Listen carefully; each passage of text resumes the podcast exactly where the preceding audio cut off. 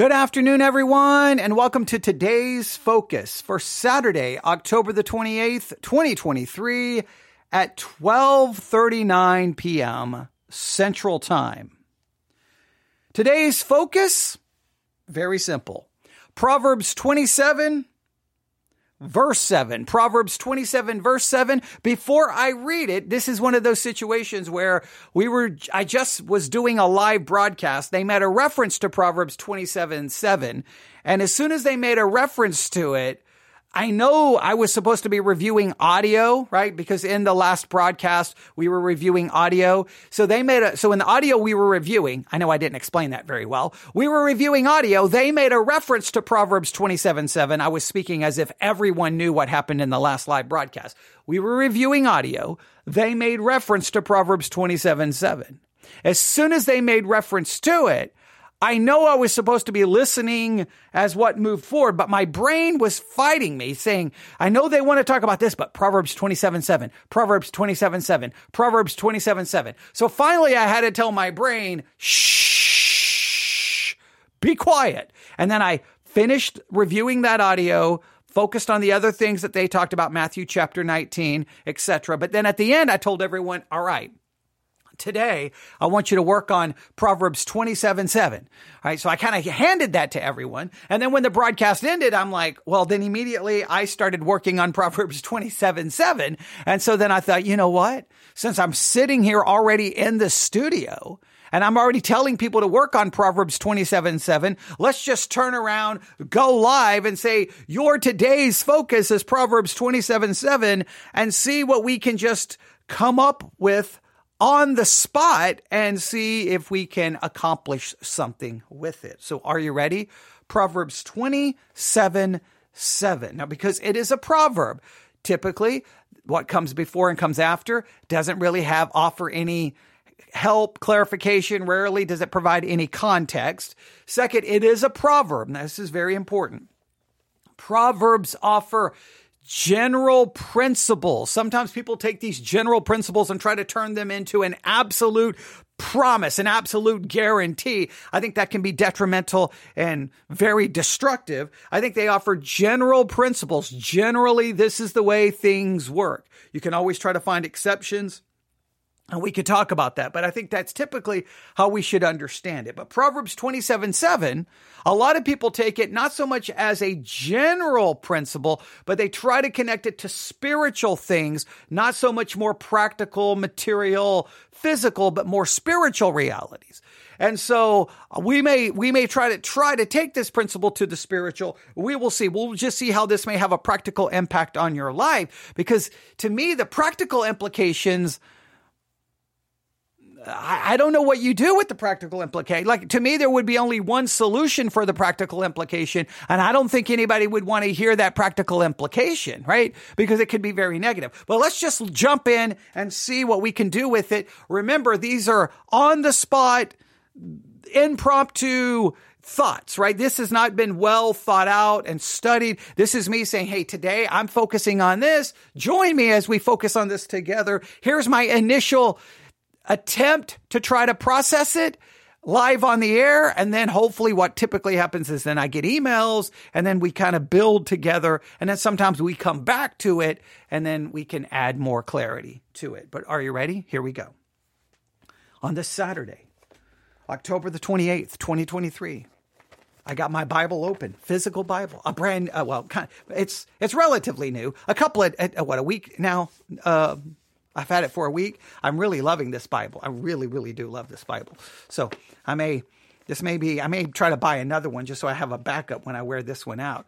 Uh, this is a, K, a KJV uh, thin line Bible uh, from Holman uh, B- uh, Bible Publishers, and I really, I really love this thing. I I think it was Lifeway who emailed me and basically like it's Bible Day and we're giving massive discounts. I got this thing for so cheap and when I when I I thought, well, we'll see. And when I opened up the box and saw it, I was like, whoa, this thing is awesome. So, all right, there you go. I know you don't care, Proverbs twenty seven seven, but it it may it may may may may may fit into what we're about to talk about. Here we go. Proverbs twenty seven seven.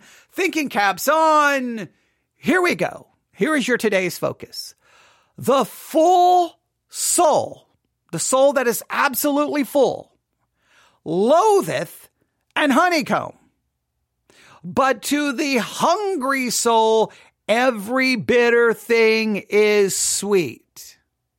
The full soul, the soul that is absolutely full, will loathe the honeycomb. And it seems that in the Bible, the honeycomb speaks of something that was very desirable. That's why we, re- we read in Psalm 19, in Psalm 19, we read these words. Psalm 19, speaking of the word of God, the word of God is to be desired. More to be desired are they, the word of God, than gold, yea, much fine gold, sweeter also than the honey and the honeycomb. The word of God is to be desired. It is it, more than gold and more than the honey or the honeycomb. And it's like, that's in other words, that's stated in a way that would be like, whoa, you're telling me God's word is more important than gold and the honeycomb? Like, and, but the honeycomb seemed to have great, it, it must have been because of its taste. And it was something that was, you know, everybody would want it and desire it. It was something really great. And it's like God's word is to be desired. Well, here it says the person's soul who is full will literally loathe the honeycomb. And you're like, who could loathe that? But then, but, this is one of those kind of contrasting, but to the hungry soul, to the person whose soul is hungry, every bitter thing is sweet. See, to the soul that is full, the thing that is very sweet, the honey and the honeycomb, they loathe it. But to the one who is hungry, even something that is bitter, something that is, that doesn't taste near as good. It, oh, you're like, oh, this is the best tasting thing I've ever had. And you're like, really? That, oh, that's gross. Um, well, I'm hungry. But to the one who's full, they're like, oh, honeycomb, whatever. Give me something better. Find me something. Okay, I don't know. I don't know the accent I'm going for here. Find me something better. Bring me something better. I want something more than the honey and the honeycomb. I loathe the honeycomb. I'm tired of it. I want something better. Now, it seems to be a straightforward principle, right? The basic idea, the more you have, the more you have, the greater chance you find less pleasure. The more you have, the less pleasure you take in what you have. And the less you have, the more pleasure you take in what you have. The more you have, the less pleasure. You take it for granted. The less you have, oh, you take everything. You don't take anything for granted. You appreciate everything you have. Now, this seems to be a general principle and we we can see I, I they don't I, I don't know how else to convey this. I will I will try to convey it utilizing I'll try to use a music uh, music as the best way for me to explain it. Only because I've lived through this and at times I get very very very very mad at myself because of it. So, let me give you an example. All right, so I'll try. For me, music right? You can condemn me for this, whatever you want. I, I, there's just no, look, I, I cannot state this in any other way.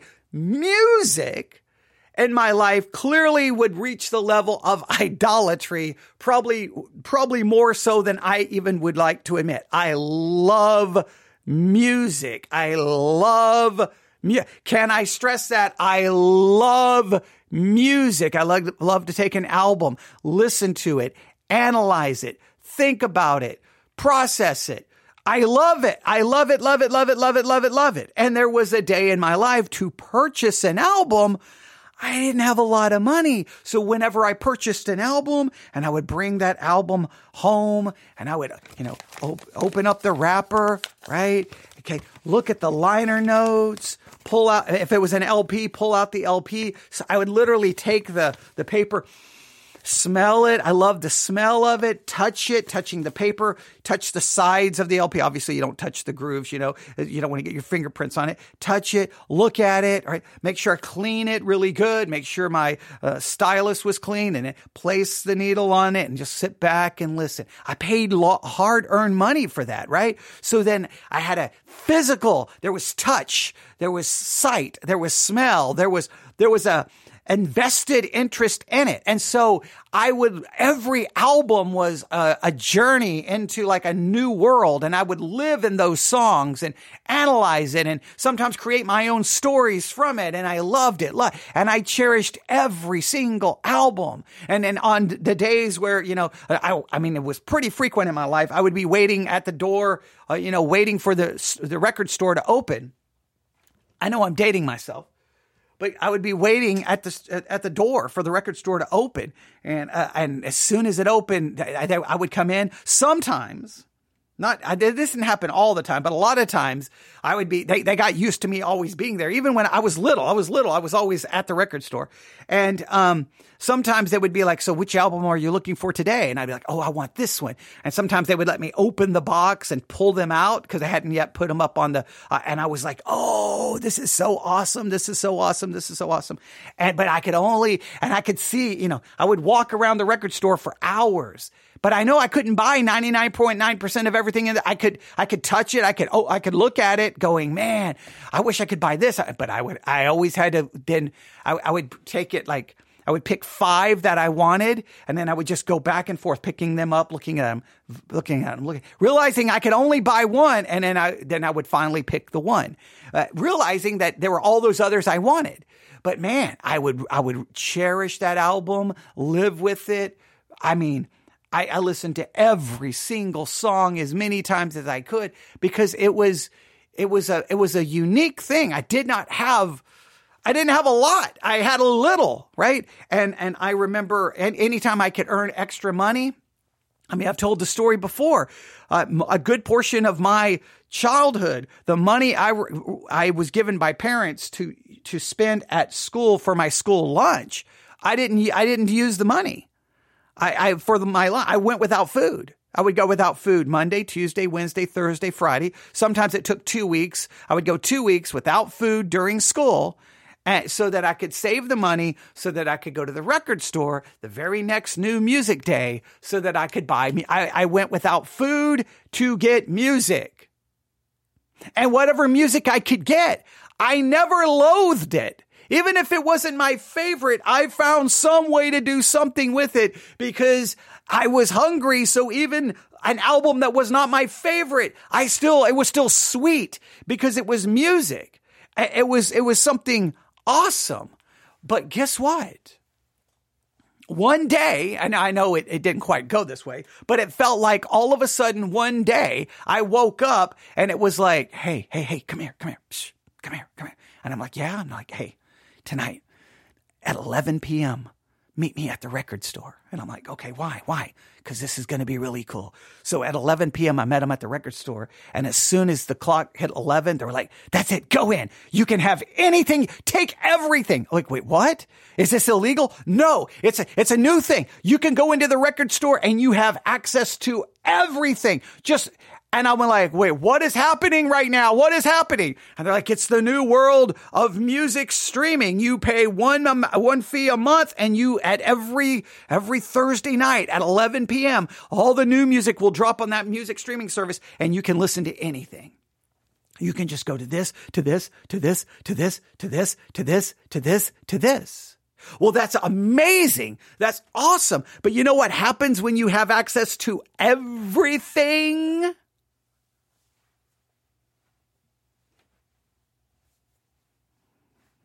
Your appreciation decreases. You can't appreciate it as much anymore. You can't quite appreciate it. You, those albums no longer become like, oh, I can only, look, if you only can have one, then that's the one you listen to over and over and over and over and over. Guess what happens when you listen to an album over and over and over and over? At some point, the album enters inside your DNA.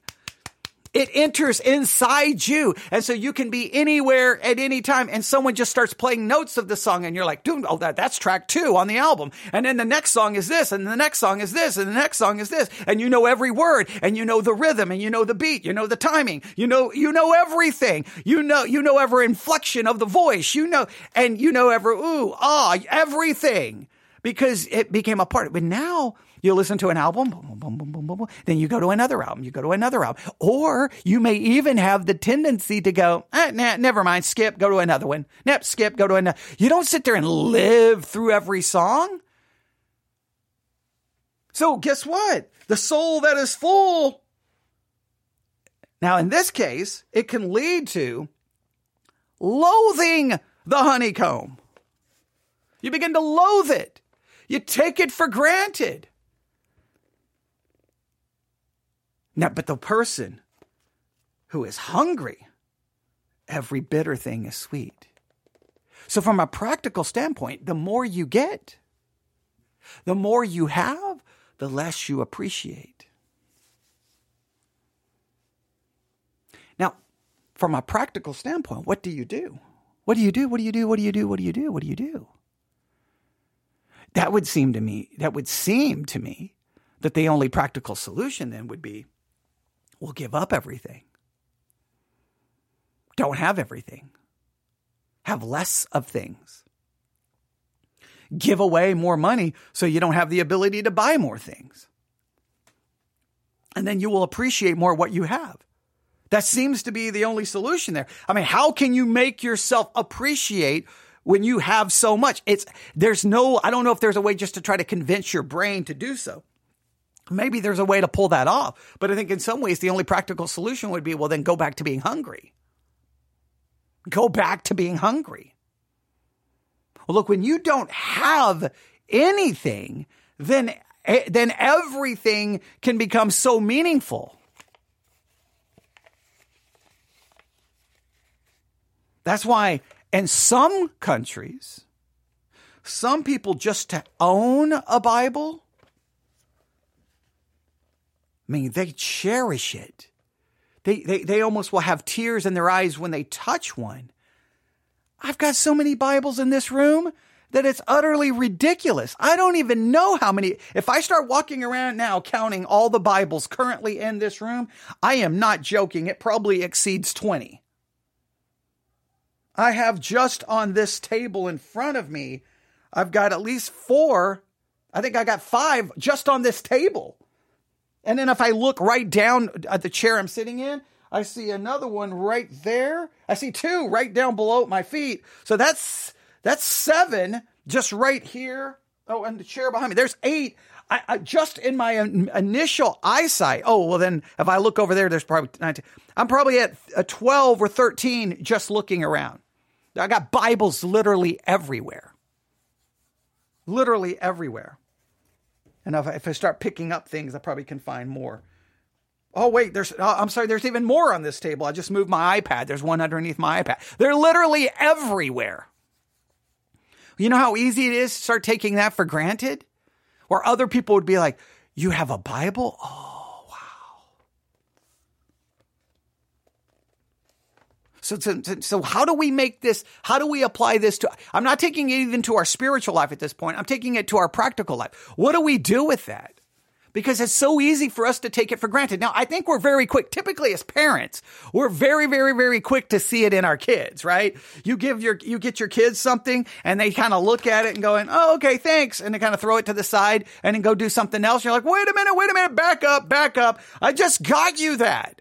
Don't you appreciate what you just got? Back when I was a kid, we walked three miles to school uphill in the snow barefoot. You better come back and appreciate it. Right? So we're really quick to find when our kids take it for granted. But whoa, back up. What are you taking for granted today? What, what, what do you, your soul is full. What are you loathing today? What is the honeycomb that you're loathing today? What is the honeycomb that you're trampling underfoot? Because some margins, I think, literally have trample underfoot in the margins. I, am I'm, I'm going from memory. Uh, my I, I, my Bible, of course, I buy a Bible with no notes, no margins, no anything, because I just want the text. But I believe in some margins it has trample underfoot. That the full soul will literally trample the honeycomb underfoot. It's almost the idea they just smash it, just step on it where your foot. I don't even care. I don't even need it. I got so much. What, what is the honeycomb you're loathing today? You're taking for granted. You're taking for granted. And, and what areas of your life Are you the hungry soul that even the smallest things are sweet to you? You're, you're, you're, you're cherishing what you have.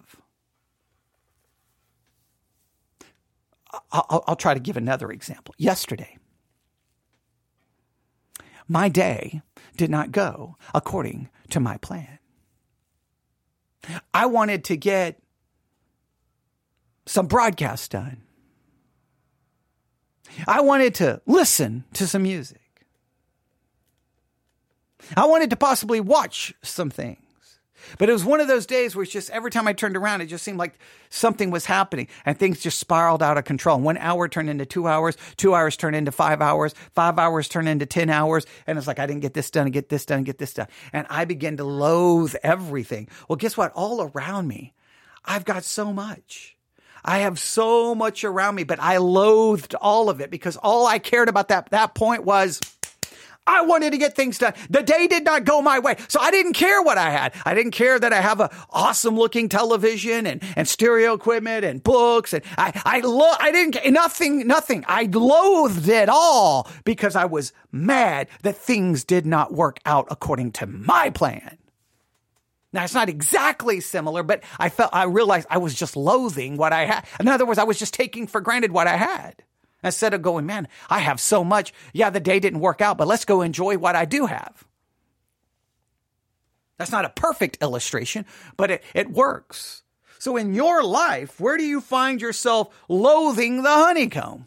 Because you're, you're full. You have so much, but you're loathing what you have. It's right there in front of you. You're, you're loathing it.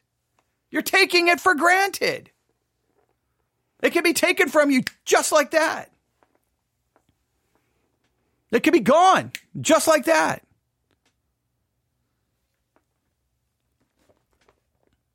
And in what areas of your life you feel the hunger? And so even the smallest thing is sweet. When was the last time you felt yourself literally living a life where you felt even the smallest thing was so sweet? So you appreciated it so much.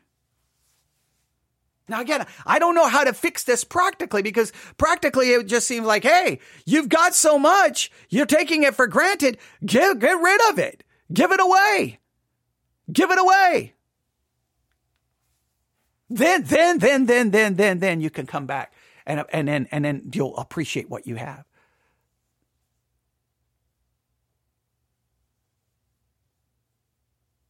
I, I don't know how to fix it practically. I, I really don't. But how could this could this speak to us spiritually?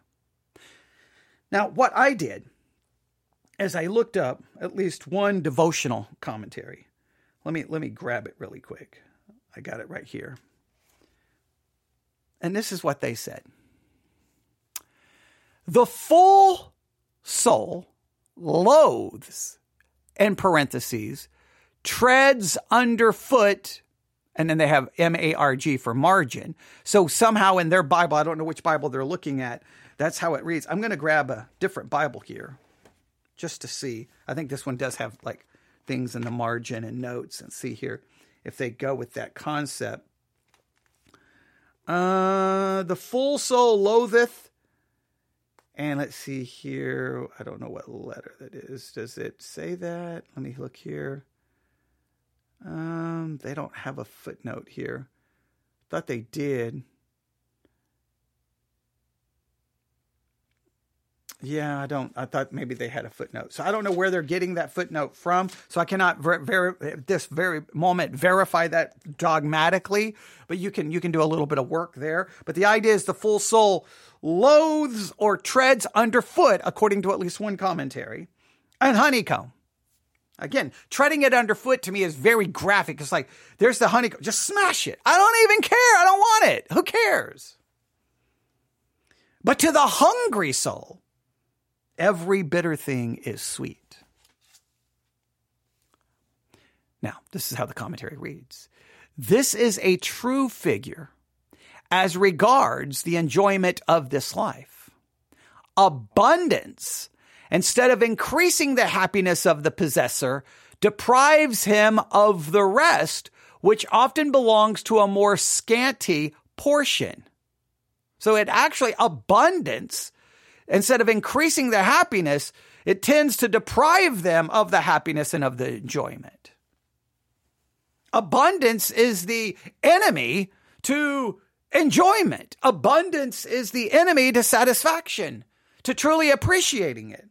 But those who have a, a smaller, less portion, they find greater enjoyment. It, that go that seems counterintuitive.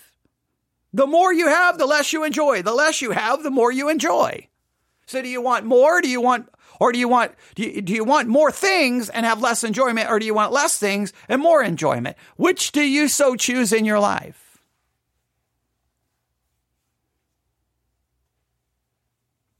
And you see that a little bit. You see that a little bit. When I was young, uh, going to the movies was not something you got to do. I mean, I, I got to do it pretty, a, a pretty, a much more consistent than most kids, right? Most kids did not get to go to the movies as much as I did. My parents just used the movie theater as a babysitter. So when we were very, very, very little, we got dropped off at the Metro movie theater on Butternut Street in Abilene, Texas.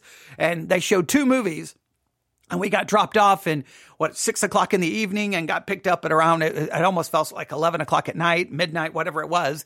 And uh, that's that, that that was their baby. So we got to go to the movies. But even when just uh, that was once a week.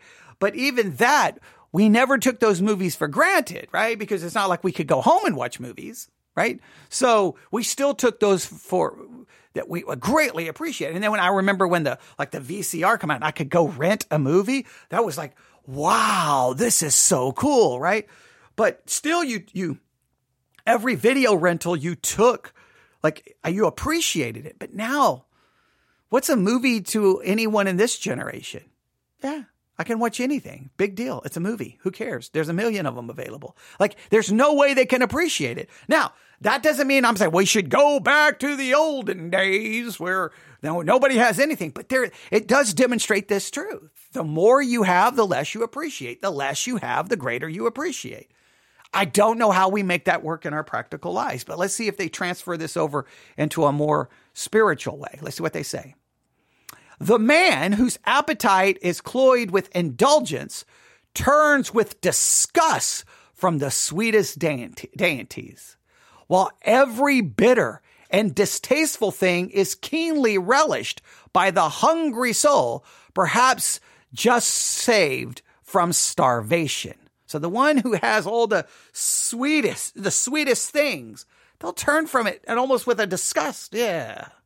But the person who just in a sense was saved from starvation, give me whatever. This is the most amazing food I've ever had in my life. And you're like, ah, that stuff is really trash. But it's, but hey, because you appreciate it. All right, but okay, where are they going to take this? Now, this is now listen carefully. All right, this is very important. This healthful appetite is one of the many counterbalancing advantages of poverty. That's interesting. The sated uh, might well envy the luxury of a homely meal the children of Israel, uh, uh, after eating angels' food to the full, loathed and trod it underfoot as light bread. That's true. Remember when Israel was starving, they needed food, but once they started getting the manna, after a while, they loathed it. At one point, they were starving. Give us food or we're going to die. Send us back to Egypt. And then they start getting the food and they're like, oh, this is so good. And then after a while, they're like, oh, we're so sick and tired of this. Ah, okay. So we, we once again see even played out there. Now, here's the question they ask. All right. And I skipped a little bit of that, but okay. All right. Here we go. And is this not so in spiritual things? Is this not so in spiritual things? Now, before we leave the practical, let's at least stop here and try to put something down that we can grab onto today for today's focus, right? Remember? I mean, I know this is supposed to only be 15 minutes, but this is probably going to go a full hour at this point, but that's okay. This is important stuff. I want you today to really look at your life and see what are you loathing? What what what what's the honey and the honeycomb that you're loathing that you're taking for granted and you're not really appreciating what you have? Because your soul is full. Because you have so much, but you're, you're, you're not appreciating it. You're not finding joy and contentment in it when you probably should because some people don't have what you have. And then on what other areas, and what other areas where you are hunger, you have a hunger that you are finding great enjoyment in the smaller things. Like how, what, what, how, at least just, I don't know how to tell you to fix it per se, but you at least need to be able to acknowledge where this is occurring at a practical level because it could say a lot about your life and maybe what your things you're struggling with. All right. So, so at least do that. Now, let's now flip it from the practical to the spiritual. Now, does this work in the spiritual? This commentary asks the question, and is this not so in spiritual things? Is this general principle that is true in life? Is it also from a materialistic, physical way? Is it true when we transfer it over to the spiritual? They go on to say this. Rich and increased in goods and having need of nothing loathes the honeycomb of the gospel. Now, what are they referencing there? Do you, do you get the reference? Rich and increased in goods and have need for nothing. Is that not in the book of Revelation? Is that not in the book of Revelation? I'm going to flip over here, see if we can find it in the book of Revelation. Isn't that the church of Laodicea? Am, am I right or am I wrong? There's the church of Ephesus. Okay. Uh, to the church of uh, per- Pergamus. We got that one. Okay. Uh, there's the church of Sardis. Okay. Let me see if I'm missing one here. Um, church of Philadelphia. And then unto the church of the Laodiceans. Here we go. All right. And unto the, uh, and unto the angel of the church of the Laodiceans, write, these things saith the Amen, faithful and true witness of the beginning of the creation of the world. I know thy works that thou art neither cold nor hot, because if thou were cold or, or okay, let me read this again. For I know thy works that thou art neither cold nor hot. I would thou were cold or hot. So then because thou art lukewarm and neither cold nor hot, I will spew thee out of my mouth. They, they're lukewarm. Now, is there a reason why they're lukewarm? Well, it looks look here. They're lukewarm to God. They're lukewarm to obviously spiritual things. They're neither cold nor hot. And now look at verse 17. Because thou sayest, I am rich and increased with goods and have need of nothing. They see that what all they have, and they, what they have here is material things. They have rich and increased with goods and need nothing materially, physically. They have nothing. Now, in this particular case, they don't realize what they need. So this is, this is how they, this commentary, it borrows from this. It's borrowing from this.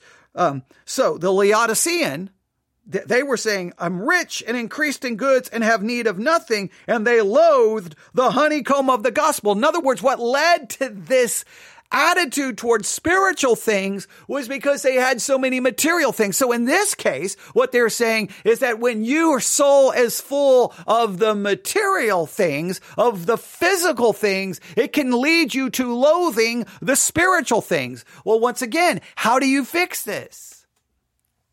Once again, this would lead to, well, then you get rid of all of that material things. You get, so that you then treat you and you don't loathe the honeycomb of the gospel.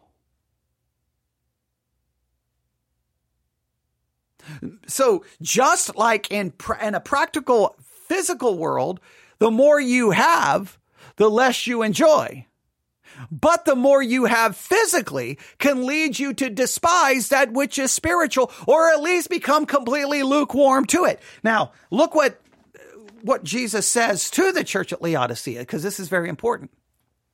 Because something very important happens here.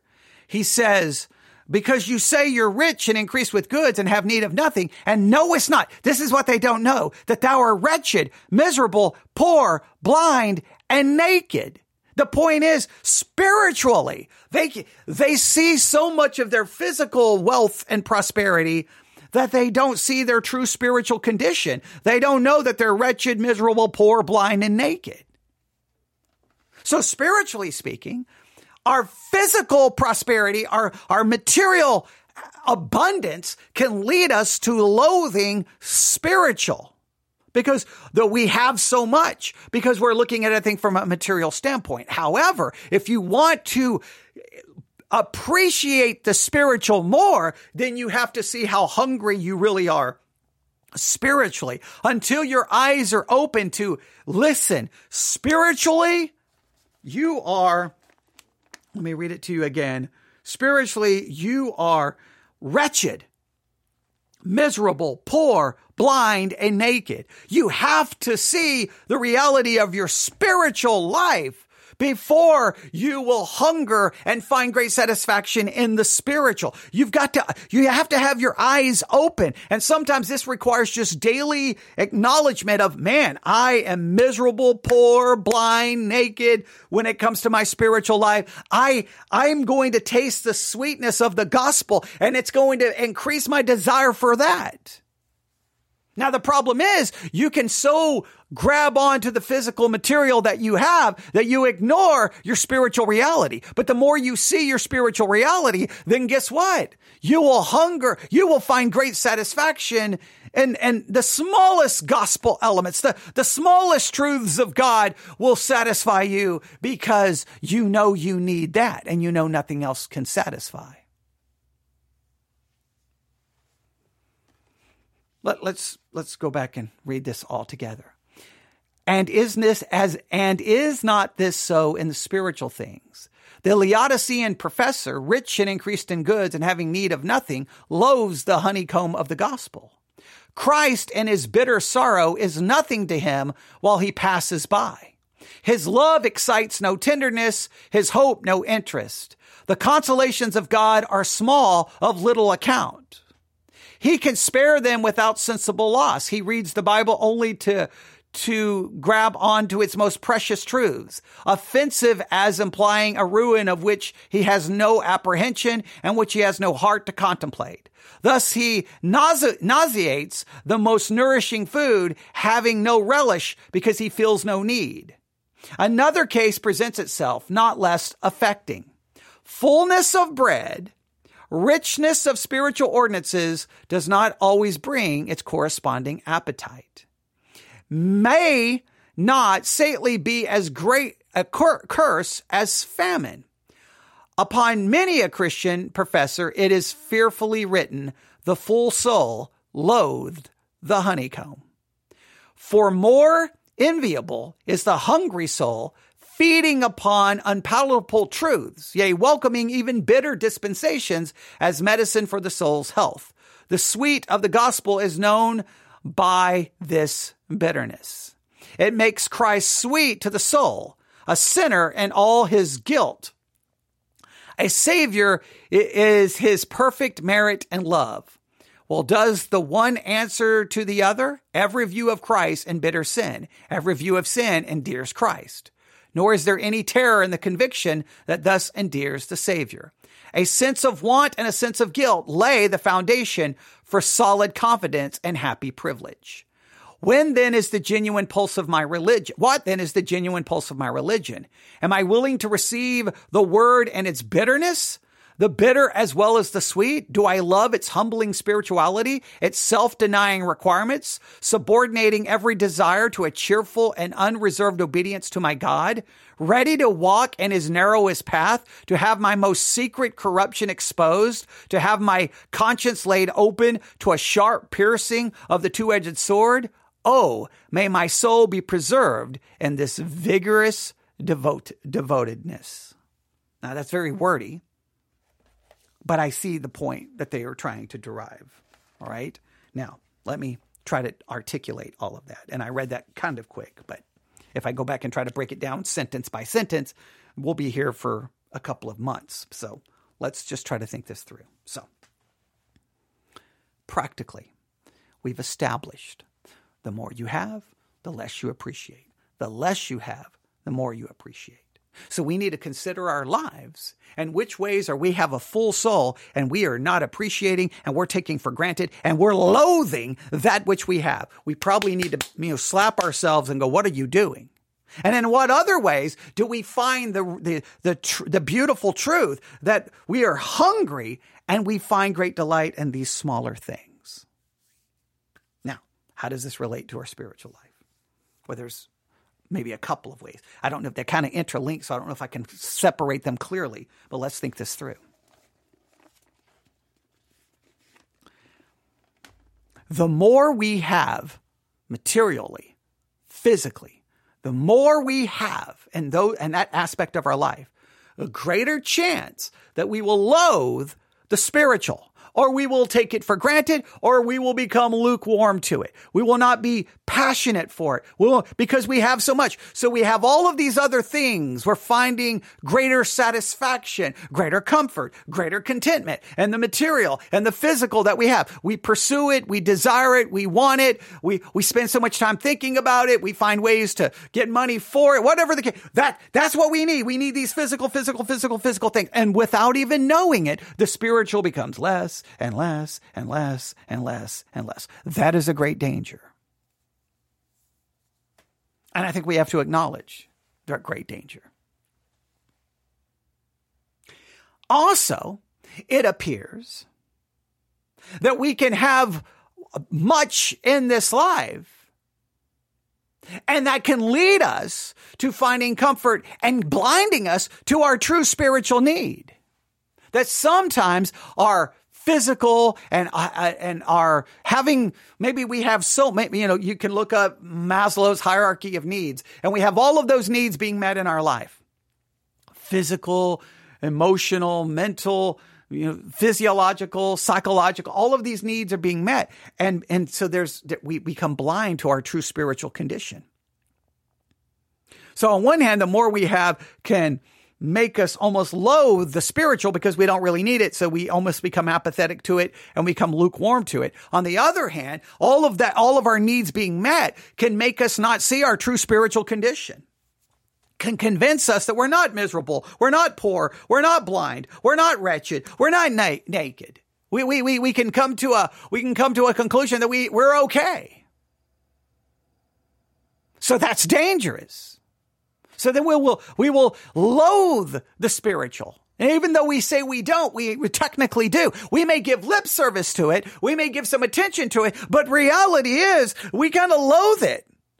We take it for granted. We take the scriptures for granted. We don't love and cherish them. We're like the Israelites going, manna, I'm so sick of manna. So from a spiritual standpoint, it seems to be the answer is we have to then really see ourselves, our true spiritual condi- conditions. And our true spiritual condition is that we are wretched. We are miserable. We are poor. We are blind. We are naked. And once we see that, then we realize all of these, all of Maslow's hierarchy of needs. We may have intimacy, mentally, physically. We may have all, but guess what? We still, we, we, that, that cannot fix our miserable, poor, blind, naked spiritual condition. Those can't, it cannot fix it. So then we will hunger and thirst after righteousness. Then we will, uh, we will take, we'll take all of God's word every bit of it. We will cherish it. We will love it. We will want more of it. Even the bitter things will like, I'll take whatever God will give me. Because we've been awoken to our true spiritual condition.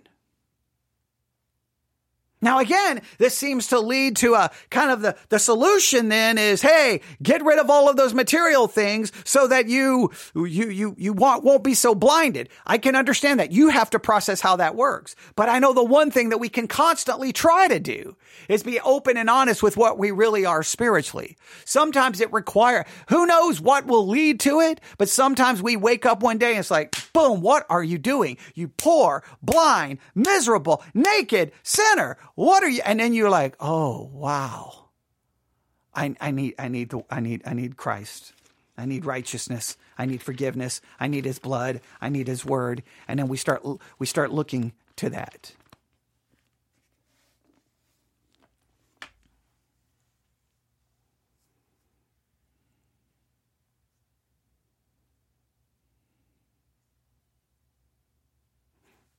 Proverbs 27 7.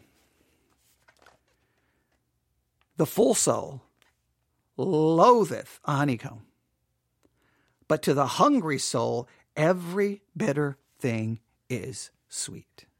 Now, that commentary is not the best, right? I mean, oh, I mean, it's the best. It's a little wordy. It's using a lot of older English. So it's not super helpful, right? It's not super helpful, but I think we get the idea, right? I, I almost want to read it again, but but I won't. I won't. I won't because I don't know if it, it, it's super helpful. Now, if you would like a copy of that commentary, I can I can provide it to you. Um, but I went to if you if you want to know, I went to Grace Gems gracegems.org. I went to commentaries, and I don't know which one this is. It's Bridges on Proverbs. Um, and he has just a little couple of paragraphs on it that that are a little little wordy. You you can you can kind of go with with what you want to do with that. I have other commentaries here that are much probably a little better, but I wanted to go with the older one first. So, but there you have it. There you have it. Again, at the end, he ends with this. I just just to at least read these last I'll read these last two paragraphs. Far more enviable is the hungry soul feeding upon unpalatable truths. Right? It's more enviable to be the hungry soul, soul who's feeding upon truths that may not be so palatable, may, may not be so nice, may not be so sweet. It's better to be that hungry soul. You'll feed upon any truth, whether sweet or not. Yea, welcoming even bitter dispensations as the medicine for the soul's health, uh, for the soul's health. So, um, another, and it's written weird because there should be a period there because the very next word has a capital letter. But all right. So, so that in other words, it's more enviable for you to be that hungry soul who you're, you'll feed upon the most unpalatable truths, welcoming even bitter dispensations as the medicine for the soul. Like you'll take anything because you're so hungry and desperate. The sweet of the gospel is known by this bitterness. They're saying in some ways, the sweet of the gospel is known by this bitterness. In other words, when you are in such horrible, you, you realize how bitter your situation is, then the gospel becomes much more sweet. When you are blind to your spiritual condition, full of yourself, then guess what? then the, the gospel will not be as sweet. Um, it makes Christ sweet to the soul. What will make Christ sweet to the soul is to really see you're poor, miserable, and blind. A sinner and all his guilt, a savior in his perfect merit and love.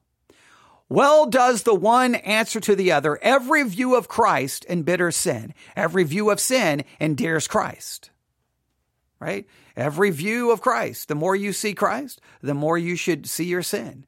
Every sin should then make Christ much more desirable and sweet. Nor is there any terror in the conviction that thus endears the Savior. A sense of want and a sense of guilt lay the foundation for solid confidence and happy privilege. So the more you see your sin, the more sweet Christ will become, and the more you will not take him for granted and you will not loathe him.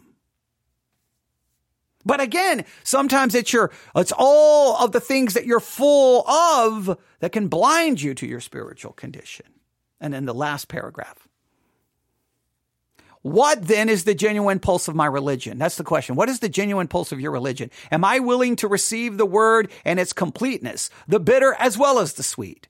Do I love its humbling spirituality, its self-denying requirements, subordinating every desire to a cheerful and unreserved obedience to my God, ready to walk in his narrowest path, to have my most secret corruption exposed, to have my conscience laid open to the sharp piercing of the two-edged sword? Oh, May my soul be preserved and this vigor- vigorous devotedness. Now, I think the point is, is what, what is the pulse of my religion? Is the pulse of my religion is that I so see the reality of me that I then can only find consolation, contentment in Christ because that's the only hope for my wretchedness and my poorness and how miserable I am. Now, what we have a tendency to do is we go find everything else to fill our soul, to fill, to meet all of our needs, and then we just forget how miserable and poor and blind we are, which seemed to be the church of Laodicea. They couldn't see their real condition because of their material things. Well, you can go get everything you want in this life. You can get it. You may want it. You may desire it, and you get it, and you grab onto it.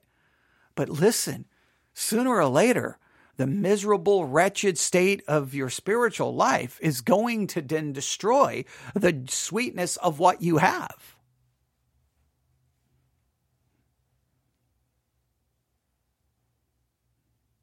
How do you balance all of that out?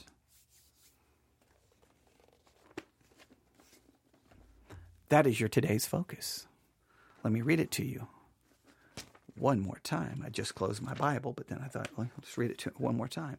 The full soul loatheth a honeycomb, but to the hungry soul, every bitter thing is sweet. I place that in your capable hands today. Meditate, think, look at it from every, put it in the light, look at it from every perspective, struggle with it, talk about it amongst yourselves just have normal conversation about it today, or you can email me, newsif at yahoo.com. That's newsif at yahoo.com. All right. Thanks for listening. Everyone have a great day. And that is your today's focus for Saturday, October the 28th, 2023. May God bless you as you meditate on His Word.